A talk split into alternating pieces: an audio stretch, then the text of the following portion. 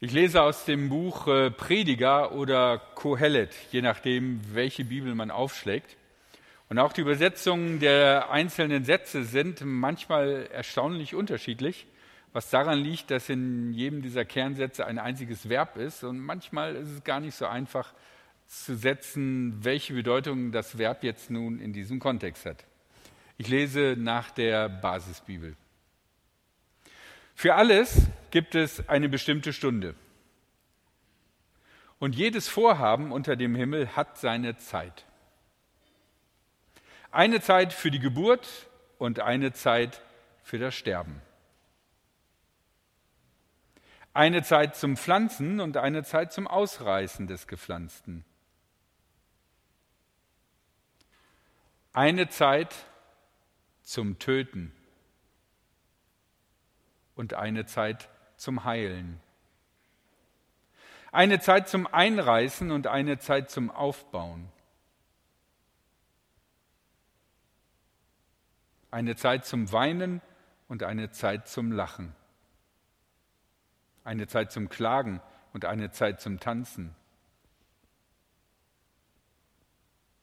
Eine Zeit, Steine wegzuwerfen und eine Zeit, Steine zu sammeln.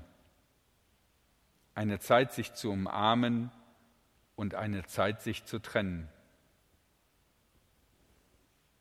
Eine Zeit zum Suchen und eine Zeit zum Verlieren.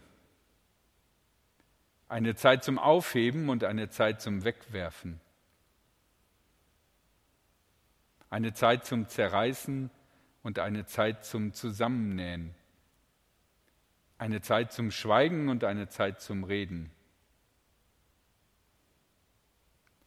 Eine Zeit zum Lieben und eine Zeit zum Hassen. Eine Zeit für den Krieg und eine Zeit für den Frieden.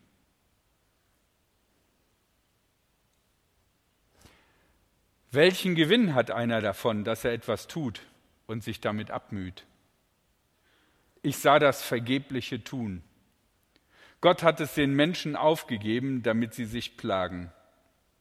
Alles hat er so gemacht, dass es schön ist zu seiner Zeit. Auch hat er ihnen ans Herz gelegt, dass sie sich um die Zeiten bemühen. Nur kann der Mensch das alles nicht begreifen, was Gott von Anfang bis Ende tut. So habe ich erkannt, es gibt kein größeres Glück bei den Menschen, als sich zu freuen und sich's gut gehen zu lassen. Jeder Mensch soll essen, trinken und glücklich sein, als Ausgleich für seine Arbeit. Denn auch dies ist eine Gabe Gottes. So habe ich erkannt, alles, was Gott tut, ist von Dauer. Nichts kann man hinzufügen und nichts davon wegnehmen. Gott hat das so gemacht, damit man ihm mit Ehrfurcht begegnet. Was geschehen ist, ist schon lange vorbei. Und was geschehen wird, ist auch schon wieder vorbei. Bei Gott aber ist das Vergangene nicht verloren. Die Grundidee des jüdisch-christlichen Glaubens ist, ein allmächtiger, guter, liebender Gott hat diese Welt geschaffen. Ja, wenn wir uns diese Welt angucken, stellt sich die Frage, was für einen Job macht er eigentlich? Sieht diese Welt wirklich aus wie ein Gott, der als erste Eigenschaft Liebe hat und dem Gerechtigkeit unendlich wichtig ist? Und der diese Welt wunderbar geschaffen hat? Falls ihr das Gefühl habt, ah, da klemmt es an der einen oder anderen Stelle, dann stellt sich für euch die Frage, wie bringe ich dann das zusammen? Diese Grundidee von dem guten, liebenden, allmächtigen Gott, der keine Fehler macht und alles super gemacht hat, und dieser Welt, in der doch viele schlimme Dinge passieren. Und als erstes möchte ich euch zwei mögliche Sichtweisen beschreiben, die beide in der Bibel zu finden sind. Die eine heißt ein bisschen komplizierter, ich nenne sie einfach mal die deuteronomistische Sichtweise. Diese Sichtweise ergibt sich aus der Erfahrung des Zusammenbruchs des Reiches Israels, der Deportation nach Babel und dann den Neustart unverhofft durch den Perserkönig Kyros. Die, Kern, die Kerngedanken des Deuteronomismus sind die Gebote Gottes, der Bund Gottes mit Israels, verbunden mit dem Gehorsam, der Tun- und Ergehen-Zusammenhang, also aus dem, was ich tue, ergibt sich, wie es mir gehen wird, und über all dem drüber der Zusammenhang der Gnade Gottes. Das habe ich euch jetzt in sehr kurzen Stichworten gemacht. Ich mal das mal anhand der Geschichte Israels aus. Also Gott hat einen Bund mit Israel geschlossen, hat gesagt, pass auf, wir machen einen Bund, ich sorge für euch, ich mache, dass es euch gut ergeht, wenn ihr das Gute tut, nämlich meine Gebote befolgt. So, tun, ergehen. Wenn ihr nicht meinen Geboten folgt, dann werde ich euch bestrafen und werde euch nicht mehr beschützen vor anderen Völkern. Und wenn man das jetzt guckt, wie die Geschichte Israels gelaufen ist, nach dem Einzug äh, in das gelobte Land, dann kann man also sehen, ähm, da passiert ein Krieg und dieser Krieg passiert, weil wir gesündigt haben oder weil die anderen gesündigt haben. Krieg ist eine Strafe Gottes. Und dann verlieren die Israeliten gegen die Babylonier. Alles, nicht nur eine Schlacht, alles, die Hauptstadt, den Tempel, die Bundeslade mit den Geboten. Also alles, was den Israeliten in irgendeiner Art heilig sein könnte. Warum haben sie diesen Krieg verloren? Ganz einfach, es ist die Strafe Gottes. Die Israeliten verlieren gegen die Babylonier, weil sie gesündigt haben. Das Böse kommt über sie, weil sie nicht das Gute getan haben, sondern das Böse. Und dann ändert sich die politische Großwetterlage und auf einmal dürfen die Israeliten wieder zurückkehren. Sie werden sogar unterstützt darin, ihre Stadt wieder aufzubauen. Warum passiert das? Nun, weil Gott dem Volk Israel vergeben hat. Deswegen gibt es den Neustart. So weit, so gut, so schlüssig. Aber wenn das so läuft, wie das im deuteronomistischen Geschichtswerk so ähm, gesehen wird, dann machen die Römer eigentlich alles richtig, oder? Weil die haben Jahrhunderte von Jahren die ganze damalige Welt beherrscht und da ist nie irgendeiner an die rangekommen. Also dieser Tun-Ergehen-Prozess bedeutet doch, Römer, ihr macht alles gut. Gott, Jesus, der Heilige Geist, Thumbs up, super. Das kann ja nicht sein, weil das war ja eigentlich der, der, der schlimmste Feind. Wobei ich dazu sagen muss, der Das ist jetzt ein bisschen, der Prediger weiß noch nicht wirklich was von den Römern. Okay? Also denkt jetzt nicht, der ist zu dieser, hat zu dieser Zeit gelebt, aber die Anwendung dieses Tun-Ergehen-Kreislaufes würde auf die Römer bedeuten, die haben alles super gemacht. Kaiser Augustus hat ja Friedenszeit eingeläutet. Boah, was ein Typ. Gott mag ihn. Ja. Auch da kann es sein, dass man sich denkt, ah, so richtig geht diese Tun-Ergehen-Rechnung auch nicht auf. Es gibt Leute, die sind tolle Leute, die leben ein Leben für andere Menschen, versuchen wirklich mit aller Kraft das Gute zu tun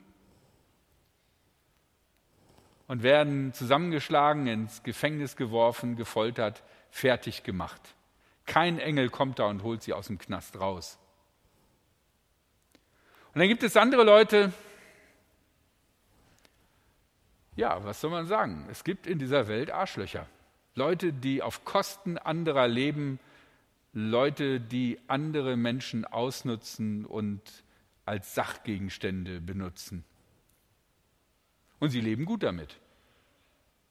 Wo ist also der Tun-Ergehen-Zusammenhang? Das ist die eine Sichtweise. Und jetzt stelle ich euch eine zweite Sichtweise vor, die eines jüdischen Philosophen oder einer Gruppe von jüdischen Philosophen, die das Buch Kohelet bzw. Prediger geschrieben haben. Und die sich überlegen, wenn wir alles mal genau durchdenken und mal nochmal anders durchdenken, auf was für einen Schluss kommen wir da. Und da kommen sie, wenn sie auf die Welt gucken, auf folgenden Schluss. Alles hat seine Zeit. Es geschehen so viele Dinge in dieser Welt und viele von diesen Dingen widerstreben sich. Aber sie geschehen und sie gehören anscheinend in diese Welt hinein. So wie geboren werden und sterben. Und du kannst bei beiden keine einzelne eigene Position beziehen. Du kannst, konntest nicht sagen, ey, sorry, ich will nicht geboren werden. Zu spät. Und eigentlich kannst du auch nicht sagen, ich will nicht sterben. Du kannst vielleicht sagen, ich will sterben, aber du kannst nicht sagen, ich will nicht sterben. Du kannst es zwar sagen, aber es hilft nicht wirklich. Beide Eckpfeiler, Leben, das in der Welt geschieht, und Leben, das beendet wird, ist fest in dieser Welt gesetzt und es hat seine Zeit. Du kannst nichts dagegen machen. Das Einzige, was du machen kannst, ist, du kannst akzeptieren, dass du geboren bist und hier in dieser Welt nun bist. Und du kannst irgendwann wahrscheinlich im Laufe der Zeit auch akzeptieren, dass es irgendwann eine Zeit des Todes gibt. Und genauso gibt es auch eine Zeit des Anpflanzens und eine Zeit, die abgeernteten Pflanzen wieder rauszureißen. Und ich weiß das als Städter nicht, aber ich habe Gerüchte gehört, dass Bauern das genau timen müssen, wann sie etwas aussäen. Das ist nicht egal, wann du das machst. Und genauso ist es auch ganz wichtig, wann du wieder die Sache aberntest. Wenn du das zu spät machst, geht deine Ernte kaputt. Wenn du es zu früh machst, kommt es nicht richtig raus. Und wenn es an einem langen Wochenende ist, dann musst du halt am langen Wochenende ernten. Das kannst du dir nicht aussuchen. Du musst mit dieser Zeit, die dir gegeben ist, leben. Wenn gesät werden muss, muss gesät werden. Und wenn geerntet werden muss, muss geerntet werden. Wir kennen auch alle Zeiten, in denen es uns gut geht, wo wir fröhlich lachen und tanzen. Und es gibt auch Zeiten der Trauer. Manchmal versuchen wir, solche Zeiten der Trauer wegzudrücken, aber eigentlich ist das nicht gut für unsere Seele. Denn es gibt Zeit für Lachen und Tanzen und es gibt Zeit für Trauer und Weinen. Beides ist elementar für unser Leben. Beides gehört nicht nur dazu, sondern bringt auch unseren Charakter nach vorne. Und dazwischen gibt es jede Menge andere Sachen, wo es das eine gibt und das andere gibt. Und bei manchen fragen wir uns vielleicht, echt jetzt, steht das in der Bibel, soll das dazugehören? Zeiten für Töten, Zeiten für Heilen? Ist das echt so? Zeiten für Hass und Krieg? Für Liebe und Frieden? Soll es wirklich solche Zeiten geben? Gehören sie dazu? Sie kommen vor. Die Geschichte der Menschheit belegt, sie kommen vor. Und sie sind nicht weniger geworden. Die Verfasser des Predigers stellen fest, nur kann der Mensch das alles nicht begreifen, was Gott von Anfang an bis Ende tut. Die Dinge passieren. Warum? Weißt du nicht immer, aber trotzdem passieren sie. Was soll man also mit diesem Leben machen? Alles hat seine Zeit und wir können im Grunde genommen nur diese Zeiten annehmen und sagen, okay, jetzt ist die Zeit, sich zu freuen, dann freue ich mich. Jetzt ist die Zeit, traurig zu sein, dann bin ich traurig. Es geht nicht darum, willenlos sich von den Ereignissen hin und her zu, zu schleudern, sondern es geht darum, anzunehmen, was gerade dran ist. Mein zweiter Gedanke, was ist die Schlussfolgerung daraus, wenn all diese unterschiedlichen Zeiten zum Leben dazugehören und wenn es mal das aufgibt und mal das ab und mal das hin und mal das her? Mach das Beste draus. Wir werden von Ereignissen hin und her gezogen. Wie sollen wir unser Leben gestalten? Nun, ich glaube, es ist ganz wichtig, dass wir etwas Großartiges in unserem Leben tun. Etwas Einzigartiges. Create yourself. Mach was aus deinem Leben. Sei das Beste selbst, das du sein kannst. Nächstes Jahr noch besser als dieses Jahr.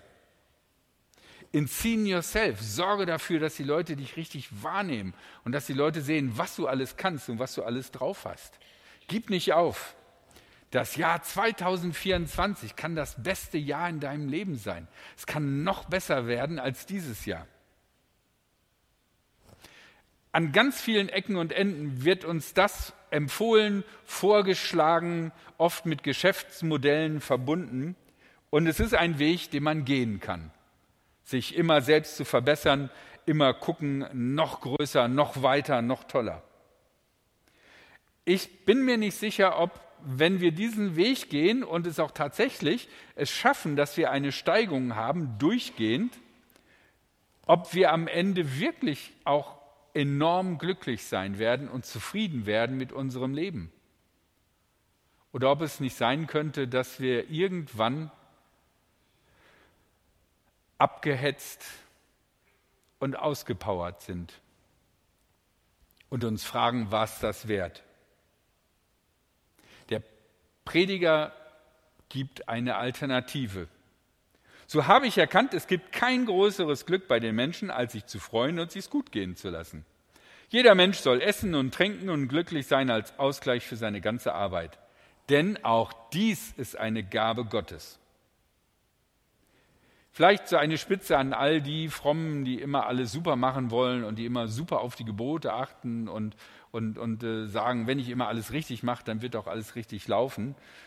Da sagt der Prediger, denn auch dies ist eine Gabe Gottes. Wenn du dich einfach mal hinsetzt, dich freust, vielleicht eine Schoppe Weinchen trinkst, aber nicht jeden Abend und äh, was Leckeres dazu isst, vielleicht nicht zu fettig, vielleicht eher vegetarisch, na, wer weiß das schon.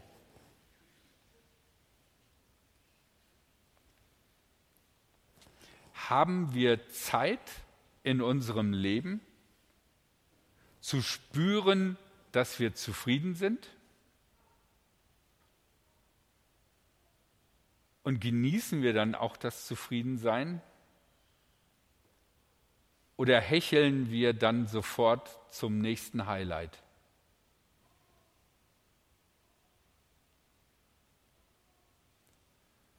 Das ist eine Frage, die, glaube ich, in unserer heutigen sehr schnelllebigen Gesellschaft eine Frage ist, über die es wichtig ist, nachzudenken.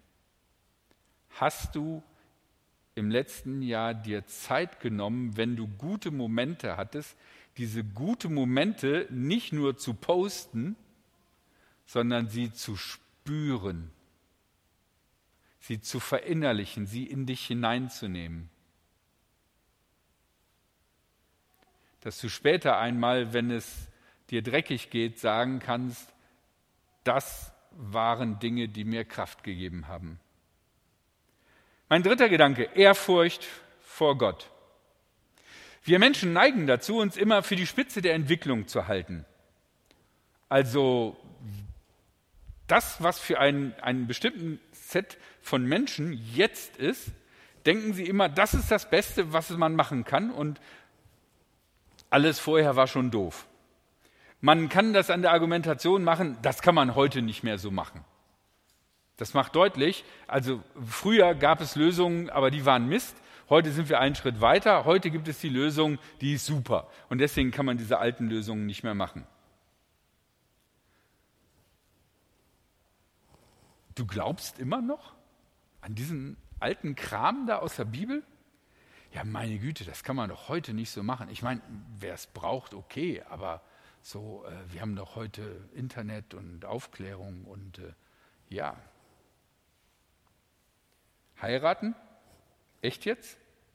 Naja, wer auf unnütze alte Traditionen patriarchaler Herrschaftsstrukturen steht, okay, gerne, aber muss man nicht. Es gibt so viele Alternativen und ganz viele Tiere sind ja auch nicht monogam.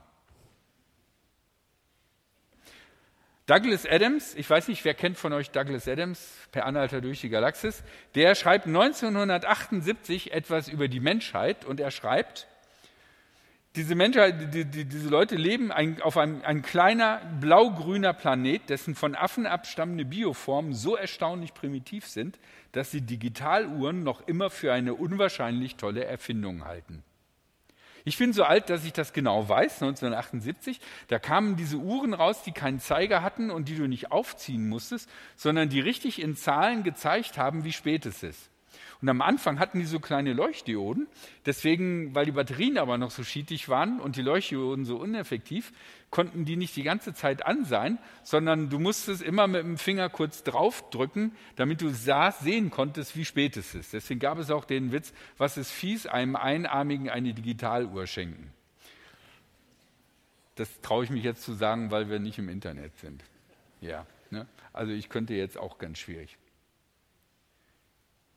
Wer von euch findet heute eine Digitaluhr erstaunlich?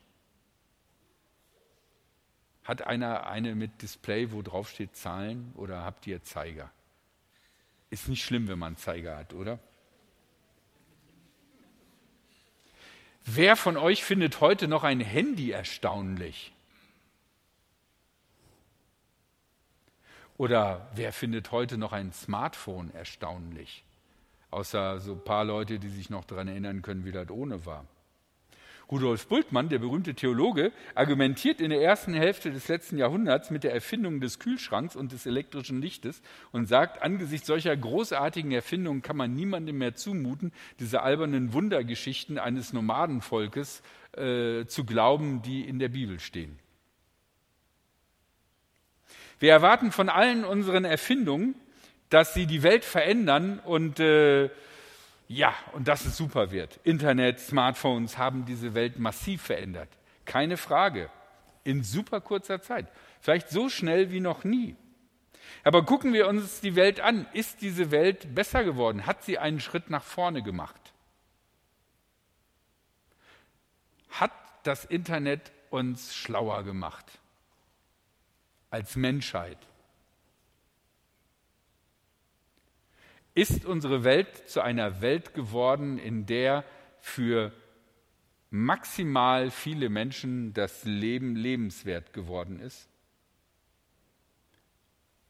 Oder müssen wir sagen, different T-Shirt, same shit? So habe ich erkannt, alles, was Gott tut, ist von Dauer. Nichts kann man hinzufügen und nichts davon wegnehmen. Gott hat das so gemacht, dass man ihm mit Ehrfurcht begegnet. Was geschehen ist, ist schon lange vorbei und was geschehen wird, ist auch schon wieder vorbei. Bei Gott aber ist das Vergangene nicht verloren. Manchmal, und mir geht es auch manchmal so, schämen wir uns unserer alten Religion. Aber lohnt es sich wirklich, darüber sich zu schämen? Und wir werden angeprangert wegen äh, irgendwelchen äh, gruseligen Geschichten im Alten Testament, zum Beispiel von den Kriegen Davids, die natürlich nicht mit der Botschaft Jesu im Einklang stehen. Wir sehen aber gleichzeitig als oberste Welle der Entwicklung der Menschheit K I-gesteuerte Killerdrohnen, die dafür sorgen, dass nicht mehr wir uns die Finger dreckig machen müssen. Ich denke, es ist ein guter Moment zu sagen, lasst uns stolz sein auf unseren Glauben, auf Gottes großartige Werke, die viel großartiger sind als die der Menschen, die viel mehr Bestand haben, die viel mehr Ausdauer haben, die viel mehr durchdacht sind. Lasst uns nicht aufhören, Gott zu loben und ihn zu ehren für das Große, das er getan hat. Und falls das nächste One More Thing das Klima rettet, den Weltfrieden absichert und den Hunger, der Hunger und die Armut verschwinden lässt, okay, bin ich bereit zu sagen, wow, das ist wirklich eine unwahrscheinlich tolle Erfindung. Aber so lange lasst uns demütig sein und Gott die Ehre geben. Jetzt bin ich fast fertig. Ihr habt es fast geschafft. Mir persönlich steht von meinem Weltbild der Prediger näher als die deuteronomistische Geschichtserzählung. Es fühlt sich für mich realistischer an, nicht auf alles eine Antwort zu haben. Aber ich glaube, dass in unserem Leben beide Erklärungsmuster in bestimmten Situationen genau den Sinn treffen, den wir brauchen. Manchmal diesen Weg Gottes mit unserem Leben und auch diesen Zusammenhang von Tun und Ergehen und manchmal, dass wir nicht verstehen können, warum etwas passiert, aber wir müssen damit leben.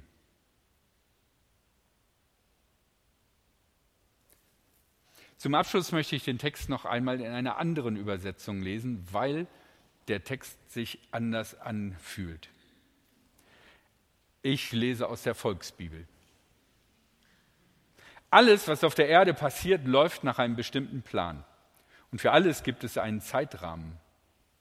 Es gibt eine bestimmte Zeit zum Kinderkriegen und eine Zeit zum Sterben. Es gibt eine Zeit, um Sachen anzupflanzen und eine Zeit, wo man Pflanzen aus dem Boden reißt. Es gibt eine Zeit zum Töten und eine Zeit zum Heilen. Es gibt eine Zeit, wo alles kaputt geht und eine Zeit, wo alles neu gemacht wird. Es gibt eine Zeit zum Heulen und es gibt eine Zeit zum Lachen. Es gibt eine Zeit, wo man die Depri schiebt und eine Zeit, wo man nur rumhüpft vor Freude. Es gibt eine Zeit zum Steine werfen und eine Zeit zum Steine sammeln. Es gibt eine Zeit, wo man Leute umarmt und eine Zeit, wo man um, auf Umarmen überhaupt keinen Bock hat. Es gibt eine Zeit, wo man ständig Sachen sucht und eine Zeit, wo man ständig Sachen verliert. Es gibt eine Zeit, wo man sein ganzes altes Zeug noch aufhebt und eine Zeit, wo man es komplett auf den Sperrmüll schmeißt. Es gibt eine Zeit zum Zerstören und eine Zeit zum Reparieren. Es gibt eine Zeit, wo man sich nichts mehr zu sagen hat und eine Zeit, wo man sich voll labert. Es gibt eine Zeit zum Hassen und eine Zeit zum Lieben. Es gibt eine Zeit für Krieg und eine Zeit für Frieden. Wenn man das weiß, was bringt es dann einem, jeden Morgen ins Büro zu fahren, dafür, wofür dann überhaupt noch arbeiten? Ist doch eh schon alles festgelegt. Ich habe mir das einfach mal reingezogen, was für eine harte Aufgabe Gott den Menschen gegeben hat, wenn das alles stimmt. Sie arbeiten jeden Tag wie blöd und am Ende kommt für sie nichts dabei rum. Dabei hat Gott für alles gesorgt. Es passt so, wie es ist, aber erst, wenn die Zeit dafür kommt. Er hat uns Menschen eine Sehnsucht gegeben nach etwas, das nie aufhört und dass wir uns fragen, was es damit eigentlich auf sich hat. Aber richtig kapieren kann das keiner. Mir wurde klar, dass es nichts Besseres gibt, als einfach happy zu sein und sein Leben zu genießen. Solange man das noch kann. Ich meine, dass ein Mensch genug zu essen hat im Kühlschrank, dass er immer was zu trinken hat, dass es ihm gut geht bei den Sachen, die er unternimmt, das ist doch alles voll das Geschenk Gottes. Dann wurde mir noch was klar. Alles, was Gott gemacht hat, hält für immer. Es kann nicht kaputt gehen. Es hat kein Verfallsdatum. Man kann auch nichts davon wegdiskutieren oder dazudichten. Gott hat die Sachen gemacht, damit wir Respekt vor ihm haben. Weil also nichts Neues entsteht, ist alles, was war und alles, was noch passieren wird, schon längst beschlossene Sache.